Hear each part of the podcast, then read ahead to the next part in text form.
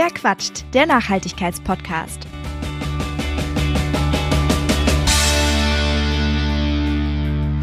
Und herzlich willkommen zur ersten Folge von Verquatscht. Mein Name ist Marisa und ich freue mich sehr, dass ihr hier gelandet seid. Und ich möchte auch gar nicht lange um den heißen Brei herumreden, sondern gleich zum Punkt kommen und zwar mit einer Redewendung. Ich weiß, das macht man eigentlich nicht. Äh, Redewendungen sind ein bisschen verpönt, aber ich möchte es trotzdem tun, weil ich finde, dass es das Thema dieser Folge unglaublich gut zusammenfasst. Und zwar lautet sie, nicht alles, was Gold ist, glänzt. Kennt ihr alle, da bin ich mir sehr sicher. Und äh, sie fasst das, um was es heute geht, sehr, sehr gut zusammen. Es geht nämlich um Schmuck. Schmuck glänzt immer. Schmuck ist was, was man haben will, was Schönes. Aber leider entsteht er auf eine sehr dreckige Art und Weise ich weiß nicht, ob euch das bekannt ist, aber es gibt äh, durchaus einen Dialog, einen Diskurs zum Thema sozialverträglicher, nachhaltiger und auch konfliktfreier Schmuck. Und über den wollte ich ein bisschen mehr erfahren und deshalb bin ich nach Berlin gefahren und habe dort Julia Fellner getroffen. Julia ist Goldschmiedin und hat eine kleine Werkstatt in Berlin, in der sie fairen Schmuck fertigt.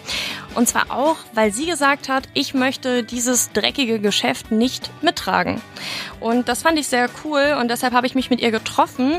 Und ich finde, es ist einfach ein unglaublich spannendes Thema, über das man sich definitiv äh, sehr lange austauschen kann. Und ich will jetzt auch gar nicht so viel vorwegnehmen, sondern wünsche euch einfach ganz viel Spaß bei dieser ersten Folge Verquatscht.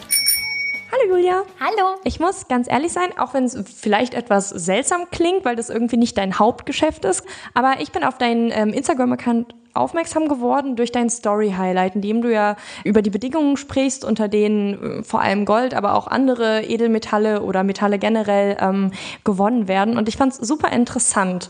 Vielleicht nochmal so für diejenigen, die dein Highlight nicht gesehen haben. Was bedeutet es denn, wenn man beispielsweise sagt, dass ähm, Gold ein Konfliktmaterial ist? Also vielleicht, äh, um die Frage zu beantworten, sollte ich erstmal klarstellen, wie Gold abgebaut wird. Ähm, es wird in Minen, hauptsächlich in Minen abgebaut äh, und da werden Teile gesprengt. Das heißt, es gibt große Gesteinsbrocken, wo dann das Gold rausgefischt wird, also beziehungsweise getrennt wird und das Silber auch. Das heißt, das Geröll wird klein gemacht und dann kommen Chemikalien zum Einsatz wie Cyanid und Quecksilber, um das Gold von dem Gestein zu trennen. Damit ihr so ein bisschen die Vorstellung habt, was, ähm, was das bedeutet. Also pro kleiner Goldring fallen 20 Tonnen an Giftmüll an. Mhm. Ähm, und das hat wahnsinnig große Folgen für die Menschen und für die Umwelt. Das heißt, dieser Giftmüll, dieses vergiftete Wasser, das wird in großen Becken aufbewahrt. Ähm, also es sind Dämme, die, die oft nicht gut genug ausgebaut sind. Solche Dämme können auch mal brechen und dann gibt's riesige Naturkatastrophen.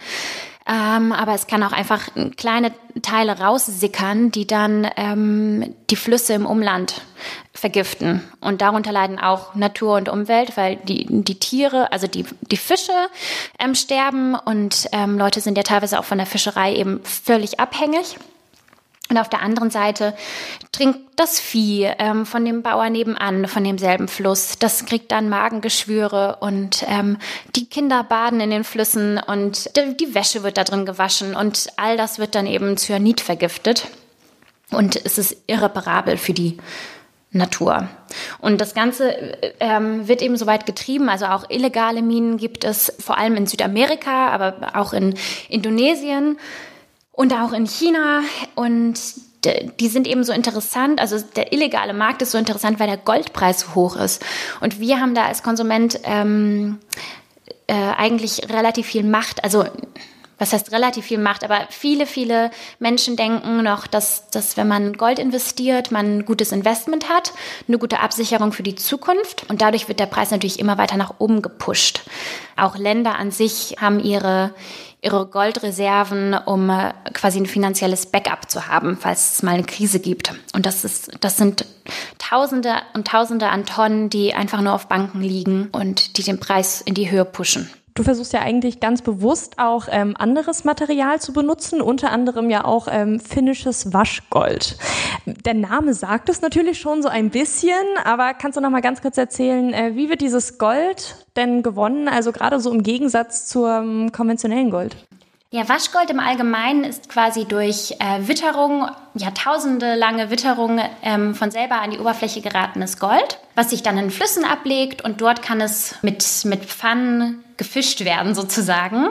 Und das, da werden keine Chemikalien für verwendet und demnach ist es super Ressourcen, äh, nicht ressourcenschonend, aber eben viel, viel besser für die Umwelt als der Abbau mit Cyanid.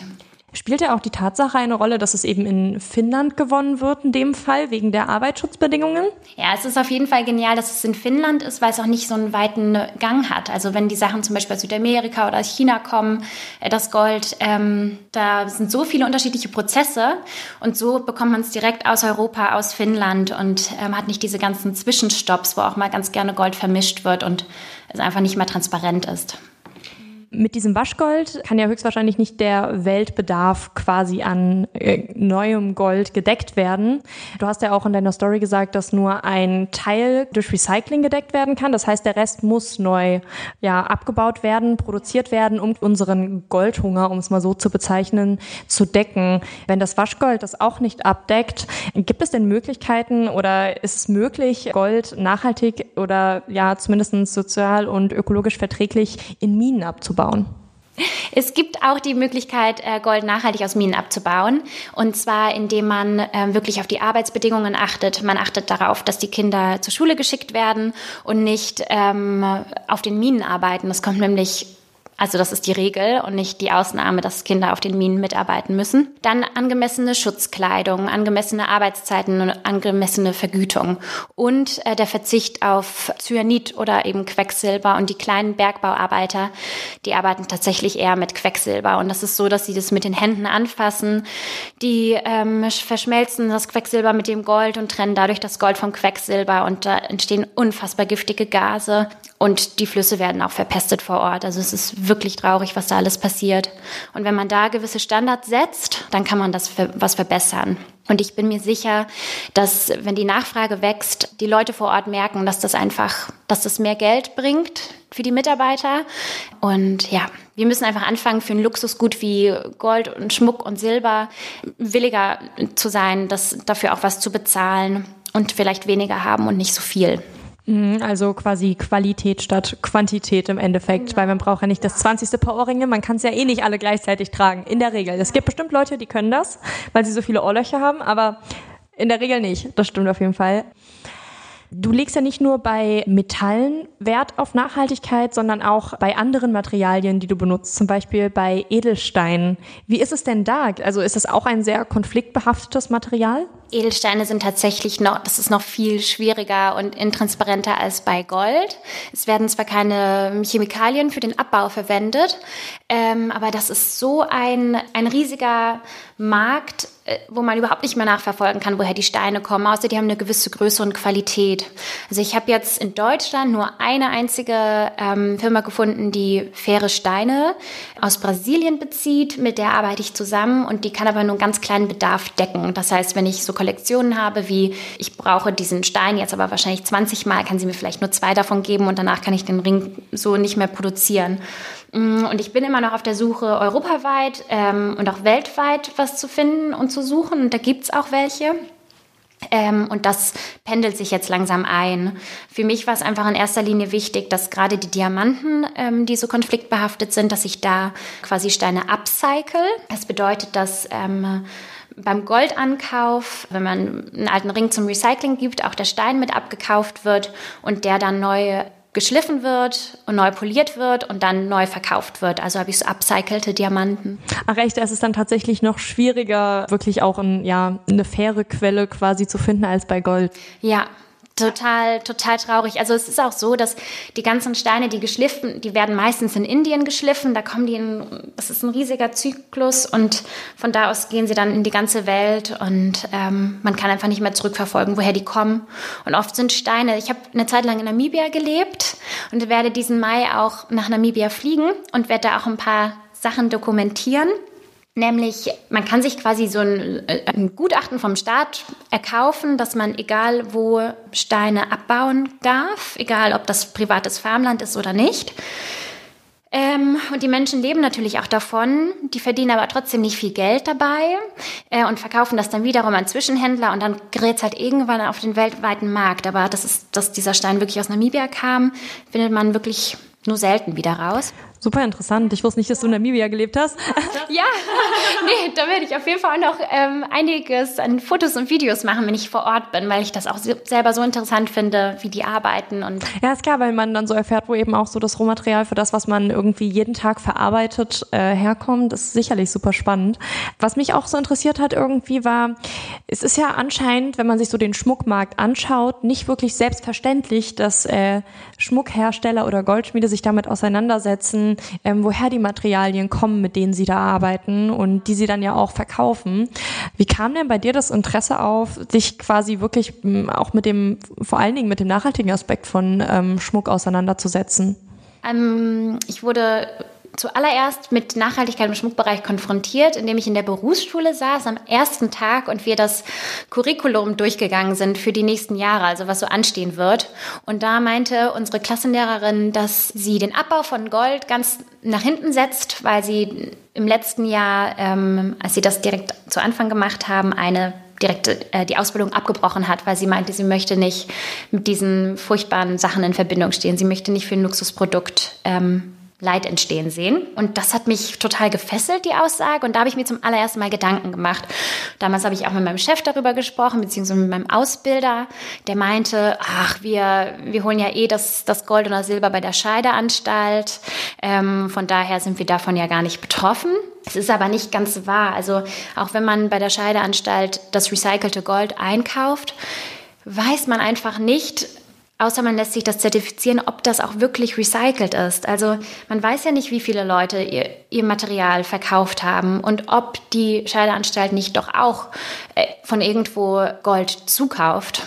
Und das war so, so ein Punkt, da dachte ich mir, oh oh, wer weiß, wie das wird, wenn ich mal selbstständig bin. Und ähm, als ich dann in die Selbstständigkeit gegangen bin, da hatte ich erst mal zweieinhalb Jahre komplett Abstand von dem Beruf und kam dann aber, war dann in Australien für zweieinhalb Jahre und bin dann zurückgekommen ähm, mit der Idee, mich selbstständig zu machen. Und da war für mich klar, ich, ich muss auf jeden Fall erstmal mit recycelten Sachen arbeiten. Und dann habe ich einen Fairtrade-Bericht gelesen äh, über Recycling, dass es eben weltweit nur 30 Prozent der Nachfrage decken kann. Und da dachte ich mir, nee, da muss ich langfristig was ändern. Diese 70 Prozent kommen aus dem regulären Markt. Ähm, habe ich da mich noch weiter informiert, wie der reguläre Markt aussieht. Und da war für mich klar, dass ich Recy nur Recycling auf keinen Fall machen kann, sondern dass ich eben diese kleinen Bergbauten und andere Organisationen unterstützen möchte, dass sich da langfristig was auf dem Markt verändert. Wie schwierig ist es denn für dich, wenn du ähm, Materialien einkaufst, was eben kein Altgold ist, ähm, auch irgendwie deinen eigenen Anforderungen gerecht zu werden, so von dem, was der Markt hergibt? Es ist total schwer. Also ich bekomme sehr, sehr viel und alles, was ich weiter verarbeiten kann und selber machen kann, ist, ähm, also hat einen fairen Background. Aber wo ich an meine Grenzen komme, das sind so Sachen, die nur noch maschinell produziert werden. Das heißt, Kettenmaterialien, diese feinen Kettchen, die macht heutzutage kein Goldschmied mehr selbst. Also so richtig grob gliedrige, große Ketten, ähm, mit, einem, mit einer ganz anderen Struktur, die könnte man selber machen, aber diese kleinen maschinell gefertigten Kettchen eben nicht. Genauso die ähm, Ohrmuttern, also die kleinen Stecker hinter den Ohren zum Zudrücken ähm, und Verschlüsse. Das sind so Sachen, die mache ich nicht selber, die muss ich von jemandem einkaufen. Es gibt einen deutschen Kettenhersteller, der sagt, es wäre hauptsächlich recycelt, der zertifiziert das aber nicht und nichts. Also man weiß einfach nicht, woher das kommt und das ist mir eigentlich ähm, nicht so lieb. Es gibt mittlerweile von Fairtrade selbst ähm, Ketten und da gibt es aber nur 750, also die Ketten, zu denen ich Access, wie heißt es auf Deutsch, zu denen ich ähm, Zugang. Zugang, danke, zu denen ich Zugang hätte, ähm, sind nur 750. Das heißt, es sind 750 Anteile von 1000 Gold und der Rest beläuft sich auf Kupfer und auf Silber. Und das ist, das ist ein super schönes Material, aber das ist viel hochpreisiger und dann müsste ich auch alle Anhänger so hochpreisig machen. Ich habe mir schon überlegt, ob ich das alles umstelle. Auf der anderen Seite ist es wenig ressourcenschonend, weil ich finde, je weniger Gold in einem Produkt ist, desto ressourcenschonender ist es, weil ähm, Gold immer rar ist und ähm, wertig und genau, ich würde gerne ressourcenschonend arbeiten in der Hinsicht. Genau, jetzt ähm, habe ich versucht, unterschiedliche Goldschmiede zusammenzutrommeln, sodass wir wenigstens Silberketten, weil Silberketten gibt es gar nicht fair, die kommen immer ähm, aus dem regulären Markt, also Recycling gemischt mit anderem. Und da habe ich versucht, unterschiedliche Goldschmiede zusammenzutrommeln, sodass wir Ketten produzieren können, also gemeinsam produzieren können, weil die Mindestabnahme recht groß ist und ich das alleine finanziell nicht gestemmt bekomme und auch ähm, kilometerweise Kette nicht verarbeiten kann. Und mir wurde dann aber auch versichert, dass, dass das wahrscheinlich in, in Richtung äh, Herbst dieses Jahr, also 2019, mhm. dass da wahrscheinlich ähm, die ersten fairen Ketten auch auf den Markt kommen. Also Schritt für Schritt wird sich hoffentlich was verändern. Aber, aber warum ist das denn so schwer bei Silber, wenn es bei Gold möglich ist? Ja, das ist, weil, weil Gold viel teurer ist als Silber. Das heißt, die Leute können da schneller Profit rausschlagen, auch aus fairen Minen. Und es gibt zwar eine fair zertifizierte Silbermine, die ist aber so gut wie aufgebraucht. Also man bekommt da kaum noch was. Und ich habe jetzt eine andere ähm, faire Silber, die hat zwar nicht das Fairtrade-Siegel, aber das ist ein Kleinbergbau, äh, die auch sehr, sehr stark darauf achten, die waren früher Fairtrade zertifiziert und die haben das neue Zertifikat aber noch nicht. Ähm, aber immerhin ist das besser als der komplett reguläre Markt. Inwiefern hast du denn als äh, in deiner Rolle als Einkäuferin quasi, wenn du so Sachen zukaufen musst, einfach weil es anders nicht möglich ist, ähm, die Chance wirklich zu durchblicken, ob etwas wirklich fair hergestellt wurde? Ich lasse mir das immer zertifizieren. Ich sage selbst beim Recycling ausdrücklich, dass ich recyceltes Material haben will und da bekomme ich dann einen zertifizierten Schein immer noch zugeschickt, äh, das mir versichert, dass es ähm, recycelt ist und genauso auch bei den fairen Minen. Mhm. Nee, weil ich stelle mir das immer super schwierig vor, das irgendwie auch wirklich so zu kontrollieren, weil auch viele ja bei so ja, Fairtrade, was Essen und sowas betrifft, Lebensmittel, da gibt es ja auch so Regelungen wie nur 95 Prozent oder 90 Prozent müssen eben wirklich fair sein, der Rest kann sonst wie sein. Das sind dann so Sachen, wo man sich auch immer denkt, hm, kann man das überhaupt so richtig nachprüfen? So, es ist super schwierig, weil mehr als auf solche Zertifikate achten geht ja eigentlich nicht, weil man kann ja nicht selber überall hinfahren und sich das alles anschauen. Ja, Nee, das ist absolut so. Also was, weil du gerade meintest bei Schokolade, äh, da ist dann so und so viel Prozent muss fair sein und so und so viel nicht. Und dann hatte schon das Siegel. Ähm, das ist gut, dass du das ansprichst, weil es beim Gold zum Beispiel bei den Goldlegierungen, habe ich ja vorhin schon ganz kurz angeschnitten. Ähm, man muss sich das so vorstellen, ein Goldring ist nicht gleich ein Goldring. Ein Goldring hat eine Legierung und das zieht sich auf die Nummer zurück, die man im Ring findet. Wenn da zum Beispiel 333 steht, dann sind da gerade mal 33 Prozent Goldanteil von 1000, also ne, von 100 Prozent drin. Der Rest beläuft sich auf Kupfer und auf Silber. Jetzt will man natürlich wissen, woher kommt das Kupfer und das Silber? Und bei mir lasse ich mir dann da auch noch ähm, zertifizieren, dass das ähm, Silber und das Kupfer aus dem Recyclingprozess kommen. Und das Gold ist dann von einer fairen Mine oder eben aus Finnland das finnische Waschgold. Super faszinierend, ja. Es ist halt so die Frage, worauf muss man da achten? Und das, das wäre auch tatsächlich schon so meine letzte Frage. Und zwar, wenn ich jetzt ähm, als Konsument irgendwie die Augen offen halten will, worauf sollte ich beim Schmuckkauf achten? Ich würde darauf achten, dass der Hersteller ganz transparent ist dass man wirklich sieht, ah, okay, die, die legen das hier offen. Also manchmal gibt es auch so kleine verschleierte Sachen, ja, das ist handmade in Europe und handmade ähm, oder hergestellt in Deutschland, aber hergestellt in Deutschland.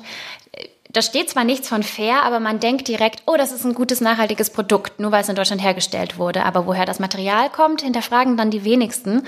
Deswegen ähm, wenn, wenn man sich ein neues Schmuckstück zulegen soll, will, dann sollte man auf jeden Fall schauen, dass es auf der Website klar kommuniziert wird und sonst E-Mails schreiben. Und ich bin ganz großer Fan davor, vielleicht auch Goldschmiede ähm, in, in der Gegend, wo, wo, wo die Person lebt, ausfindig zu machen und da dann aktiv nach fairen Materialien fragt, weil es kann sein, dass, dass äh, denen das davor komplett egal war und die sich dazu einfach noch keine Gedanken gemacht haben. Und dann kann man als Konsument so viel erreichen, indem man eine Nachfrage schafft und dadurch ähm, den Markt verändern kann.